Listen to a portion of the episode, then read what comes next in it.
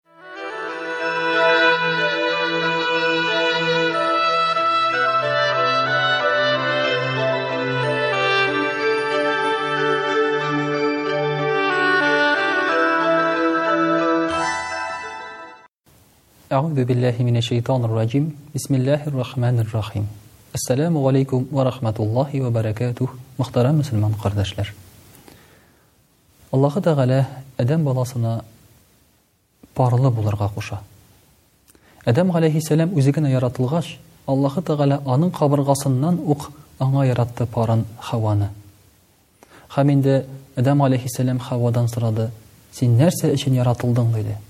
Хава анабыз әйтте, Мин сиңа тынычлык китерер өчен яратылдым, диде.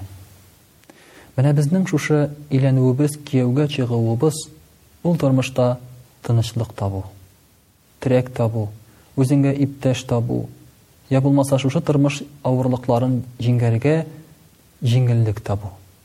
Элек-электән без аны шулай дип кабул итәбез. Ләкин соңгы вакытта никтер яшьләрнең фикерләре үзгәреп китте.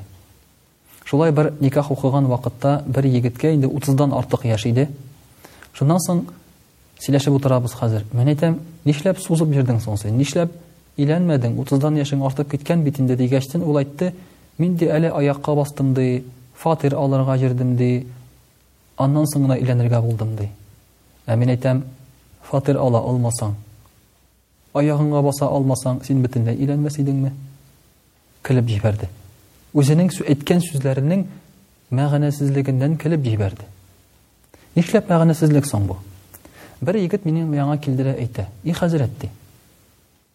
Менә мин ди иләнер идем, акчам үземә җитми ди. Мин әйтәм, Син өйлән, һәм акчаң ике кешегә җитә башлый. Балагыз туса, акчаң өч кешегә җитә башлый. Нишләп ди? Мәйтәм Аллаһы Тәгалә хәзер сиңа нишләп күбрәк акча бирсен, син бит үзең генә. Әгәр сез өйләнсәгез, ике кеше булгач, акча сезгә күбрәк килә башлый, Аллаһ Тәгалә бюджетны киңәйтә. Сез бит хәзер артасыз. Балагыз тугач, Аллаһы Тәгалә тагын бюджетны киңәйтә. Тагын да артасыз бит. Шулай дигәч ул уйга калды. Пәйгамбәребез саллаллаһу алейхи ва сәлләм әйтә, иләнү ул бәрәкәт ди. Ә бала ди, ул Аллаһның рәхмәте ди. Менә шушы аякка басыйм әле, йә булмаса, кватер алыйм әле, машина алыйм әле дип йөрүләр, өйләнүне яки кияүгә чыгуны сузулар ул бервакытта да яхшылыкка китерми. Хәзерге вакытта утызга-кырыкка чыгып, өйләнеп, кияүгә чыгып, бала таба алмыйча, Холыклары килешә алмыйча.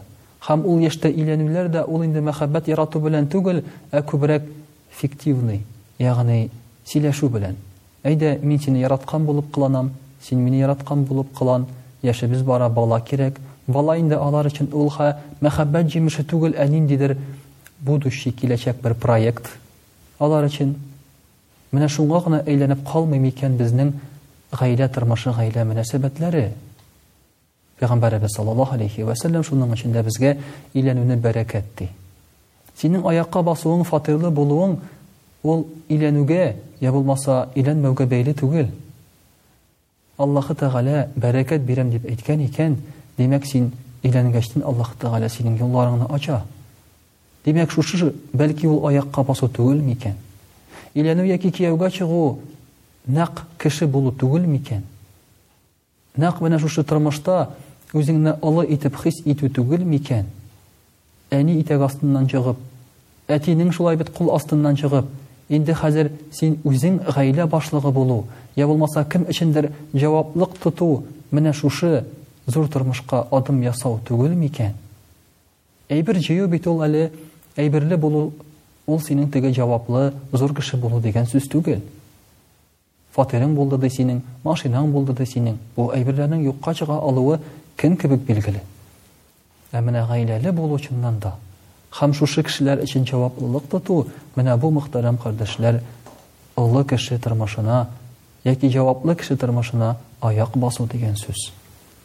Шуның өчен дә ислам динендә өйләнүне без карыйбыз, мөхтәрәм кардәшләр, чыннан да Аллаһның рәхмәте итеп. Өйләнәбез һәм кияүгә чыгабыз, гаилә корабыз, мөмкин кадәр булган иртәрәк.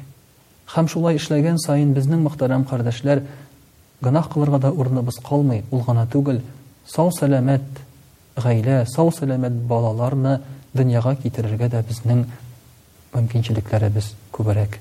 Вәссәләмү галәйкүм вә рахмәтуллаһи вә бәрәкәтүһ.